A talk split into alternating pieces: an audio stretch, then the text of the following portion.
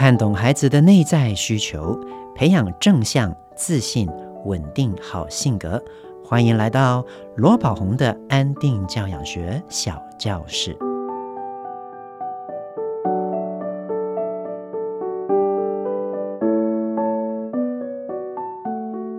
大家好，我是罗宝红。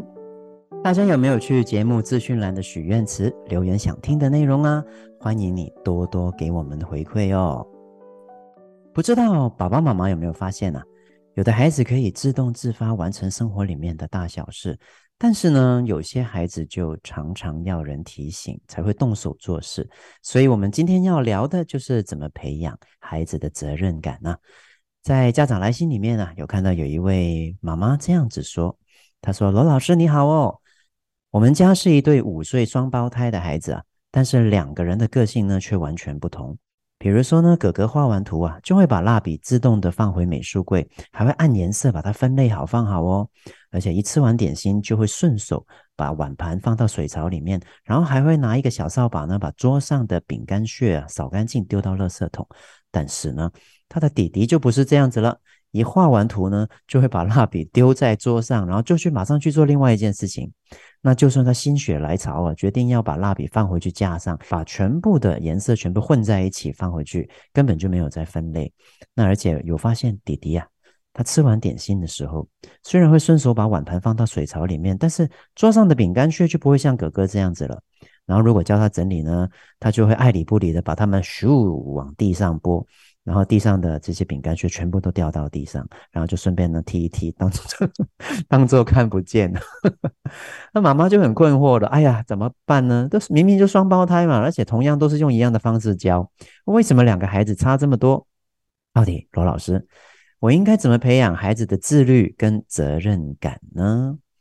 那针对妈妈的这个问题呀、啊，真的，首先我想到一句话，叫做“一样米养百样人”。就算是双胞胎的孩子，就算两个都是男的，我们也会发现，真的，这两个双胞胎个性也会截然的不同。我有认识很多双胞胎的朋友，也看过很多有双胞胎的父母啊，通常都是 A 是一个个性，B 是另外一个个性的，所以。不管你的孩子是双胞胎、兄弟姐妹，甚至是你是你的孩子是独生子，记得首先第一件事情要记住，千万不要把你的孩子拿来跟其他的孩子比较，因为每一个孩子啊都是独立的个体哦。就算是双胞胎，同一个父母生的两个，从出生开始长得几乎一模一样的，他们的个性也会随着在生命的延展过程里面啊。会越来越不一样，所以不要比较，就会避免我们落入一个因为比较而产生的失落误区。当我们呢发现自己孩子不如别人的时候，啊，我们的这个期待落空了，我们失望了，我们有可能就会因为这个情绪影响到我们了。所以这是第一点。那至于说我们要怎么在日常生活里面养成孩子的自律感以及责任感，甚至独立性呢？蒙特梭利博士曾经讲过一句话：孩子会透过外在的秩序建立内在的秩序。所以，如果我们在一个环境里面，这个环境的秩序是固定的，而且我们有一个大人是要求这些固定秩序的，那长时间下来，外在的秩序就会成为孩子的习惯，最终变成内化了。另外一点。就是我们给予孩子规范的态度，必须要和善且坚定。我相信在这个时代里面的父母啊，因为在上一代，或许我们都受到比较多的对立、传统或者是打骂、命令、处罚的教养方式，所以这个时代的爸爸妈妈，甚至是大人呢，普遍都会用一个比较和善的态度。对于正向教养的核心，和善且坚定来讲。通常和善是没有问题的，但是问题就出现在很多大人都会流于过度和善，缺乏坚定。所以在这个年头里面，我常常都会看到，不是家长不和善，而是他们对于规范以及原则上不够坚定。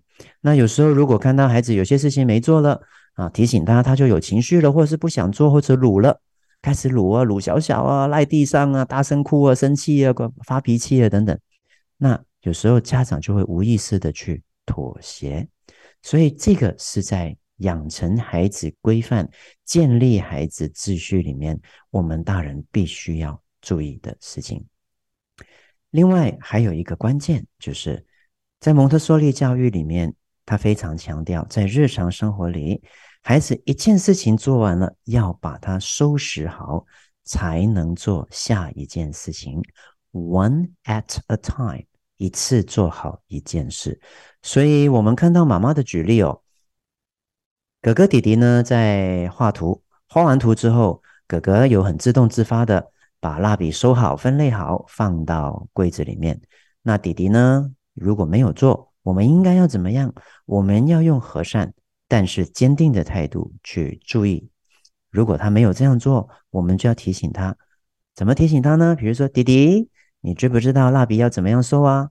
然后在旁边引导他，把让他去慢慢练习，把这个不习惯的收拾流程养成习惯。那最怕的就是哥哥收拾好了，然后弟弟看到哥哥收拾好了，耶，就突然间感觉到我们是双胞胎啊，我也收拾好了，那我也就我也离开了。那这个时候怎么办呢？爸爸妈妈一定要注意，要观察孩子。在这个时候啊，我们就要过去用温柔的声音呼唤这个弟弟：“弟弟，妈妈发现你蜡笔没有收好哦，来过来，我们一起来把它收好吧。”虽然你是说一起，但是其实是你是在旁边看着他，引导他自己收拾。那这样的话，在你的引导之下，在大人的陪同之下啊，他会感觉到有人陪伴，而不是有人骂他哦。所以我们的态度要和善，然后就带着他来，我们把它分类好，再把它放回去。那记得在收拾完毕，当他把东西放回去柜子里面呢，记得要当下给予他一个。具体诚恳的鼓励，例如是，嗯，妈妈看到你有把蜡笔分类好，而且收拾好了耶，谢谢你愿意照顾环境，谢谢你愿意负责任啊。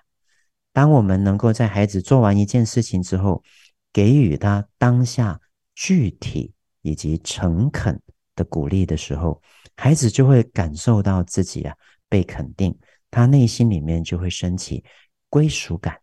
以及价值感，那这份归属感跟价值感呢，会让孩子觉得自己是一个好孩子，因此就会让他升起一个自我期许。所以，当我们看到孩子啊有出现任何的规范的问题的时候，有一个教养的重点要跟大家说哦。这个重点呢，就是这句话：我们要聚焦在。如何解决孩子的问题上，而不是聚焦在孩子的问题本身上。当我们能够聚焦在怎么解决问题的时候，当我们跟他在应对的时候，跟他在沟通的时候，我们就会知道啊，要解决这个问题，我们的态度要和善且坚定。要解决这个问题，下次他在画画的时候，将画完之前，我们就要开始注意。这两个孩子是怎么样收拾的？这个观察就需要了。我们就会因为想要解决问题，所以去注意到底弟弟有没有收蜡笔。那如果他没有收蜡笔，哎，我们当下就可以趋前，用一个和善但是坚定的态度跟他说：“弟弟，我看到你没有收蜡笔，来，我们一起把它收拾好，就可以出去玩了。”我们就可以这样子，注意在言语上避免：“弟弟，你没有收好哦，没有收好，不可以出去玩哦。”那这个是什么呢？这个是负向语言的威胁句。但是我们刚刚说，弟弟，我看到你蜡笔还没有收好，诶，让我们一起把它收好吧。这个是一个正向的语言，而且是一个合作的意味。我们在教养里面要着重在跟孩子合作的关系上，而不是大对小、强对弱的一个命令的一个态度上。然后我们就看着他收拾的时候，我们可以引导他怎么样把事情做好。比如说妈妈讲到的蜡笔分类好，比如说吃完点心之后，怎么样把他的碗放到水槽，然后把饼干屑用小扫把把它扫好。这些其实都可以透过我们呢多次的示范以及引导上，让孩子做到的。那但是让孩子做到最重要的关键是什么呢？就是成人的引导以及鼓励啊。植物需要被灌溉，孩子的成长需要被鼓励。唯有透过正向、具体以及诚恳的鼓励，我们孩子内心里面的自我期许，他才会升起。如果都是透过负向语言，那孩子的自我价值感低落的时候，他就会越来越不想做这些日常生活该做的事了。那如果我们看到孩子啊，他吃完东西之后呢，没有收碗盘，又没有扫桌子，用蜡笔画完画之后，蜡笔又没有收好，我们呢就开始。哦，开始说，你怎么又是每次都是这样子啊？哈，爸爸妈妈提醒过你几次了，都是这样子，蜡笔都弄弄得乱糟糟。然后你看桌子，桌子又没有把它擦干净。你看你的碗盘还放在桌上，你看哥哥都把它放好了啊，你为什么都没有？各位要注意哦，这些言语其实就是我们无意识的聚焦在问题本身上面了。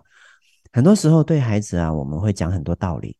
尤其是我们会出现质问句，你知不知道你又叉叉叉？你为什么每次都圈圈圈？你没有记记得妈妈跟你讲什么吗？你每次都是这样子哦。各位，我相信这个在日常生活教养里面，我们常常都会无意识的讲这些啊，就是我说的，大人已经把教养聚焦在问题本身上了，那这样是没有办法解决问题的，而且这样子啊。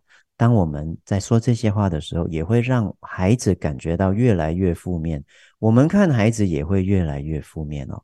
所以，教养的一个关键叫做要聚焦在怎么解决孩子的问题上，而不是聚焦在问题本身上。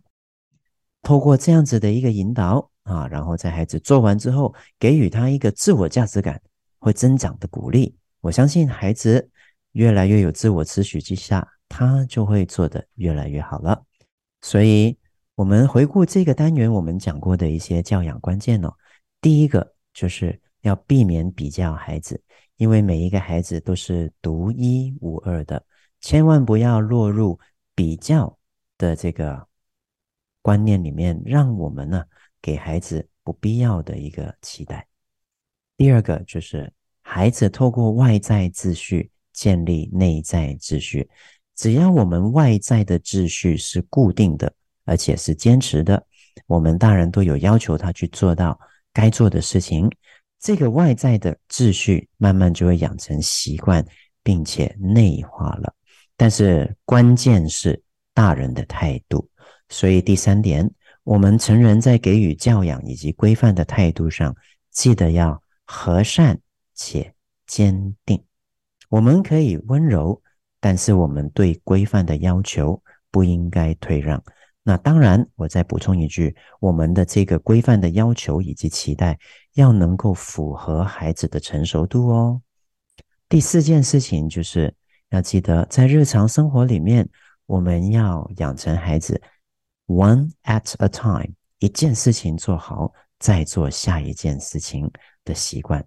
那这个是需要透过大人的引导、观察以及协助的。最后记得，就是在孩子做完一件事情之后，我们要记得给予孩子当下具体、诚恳的鼓励，而不是“谢谢你好棒棒”，“谢谢你好棒哦”，哇，“Give me five”，这些都是一个抽象的赞美。具体的鼓励就是：“嗯，妈妈看到你哦。”有很认真的把你的碗盘放到水槽，而且用小扫把把桌子扫干净了。谢谢你愿意这么用心的照顾环境，我觉得你越来越棒了。啊，这个越来越棒了，这个是一个正向的肯定或者鼓励。但是前面如果加了一个具体的事实描述，这个鼓励就会非常的有力量，能够增长孩子的自我价值感了。最后也是最重要的，就是遇到任何教养问题。爸爸妈妈要记得，不要聚焦在问题本身，而一直跟孩子讲道理，或者是你一直对他吐苦水，讲一些质问句，而要把聚焦放在怎么解决这个教养问题上面。接下来呢，是我们一句英语的小单元喽。那今天我们跟大家分享的就是三个孩子最常出现的情绪的英文名称。第一个叫做生气，生气的英文叫做 angry。angry 这个字是有两个音节的，第一个是 ang，它是 a n g，是 a 的发音 a，、啊，加一个 n g 就是嗯的音，所以是 ang，g r y。第二个音节是 gry，所以是 angry。我们可以问孩子，Are you angry？或者是 Oh, I see that you are angry。或者是你可以说 I'm angry right now。我现在在生气。开心是 happy，happy 啊，这个应该很多人都会了，因为我们都会 Happy birthday to you。 So, are you happy?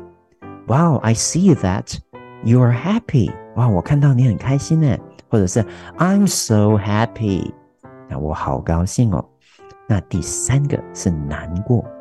伤心，通常我们会说 sad，s a d sad。Oh baby, are you sad？你你很难过吗？Are you a little bit sad？你有一点难过吗 ？I feel so sad。我感到很难过。所以今天跟大家分享三个情绪的英文形容词以及它的表达方式。第一个，我很生气，I'm angry。第二个，你很开心吗？Are you happy？第三个，sad。Oh, I see that you are a little sad. Are you？我感觉到，我看到你有一点难过哎。I see that you are a little sad. OK，所以希望大家可以在日常生活里面多活用这些英文的单字以及用法哦。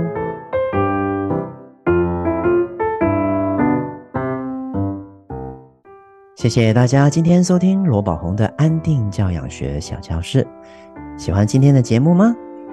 我是罗宝红，亲子天下 Podcast，周一到周六谈教育、聊生活，开启美好新关系。欢迎订阅收听。Apple Podcast 和 Spotify 给我们五星赞一下。对节目有任何的想法或者想听什么内容，都欢迎你在节目资讯栏的许愿池留言哦。我们下次再见，拜拜。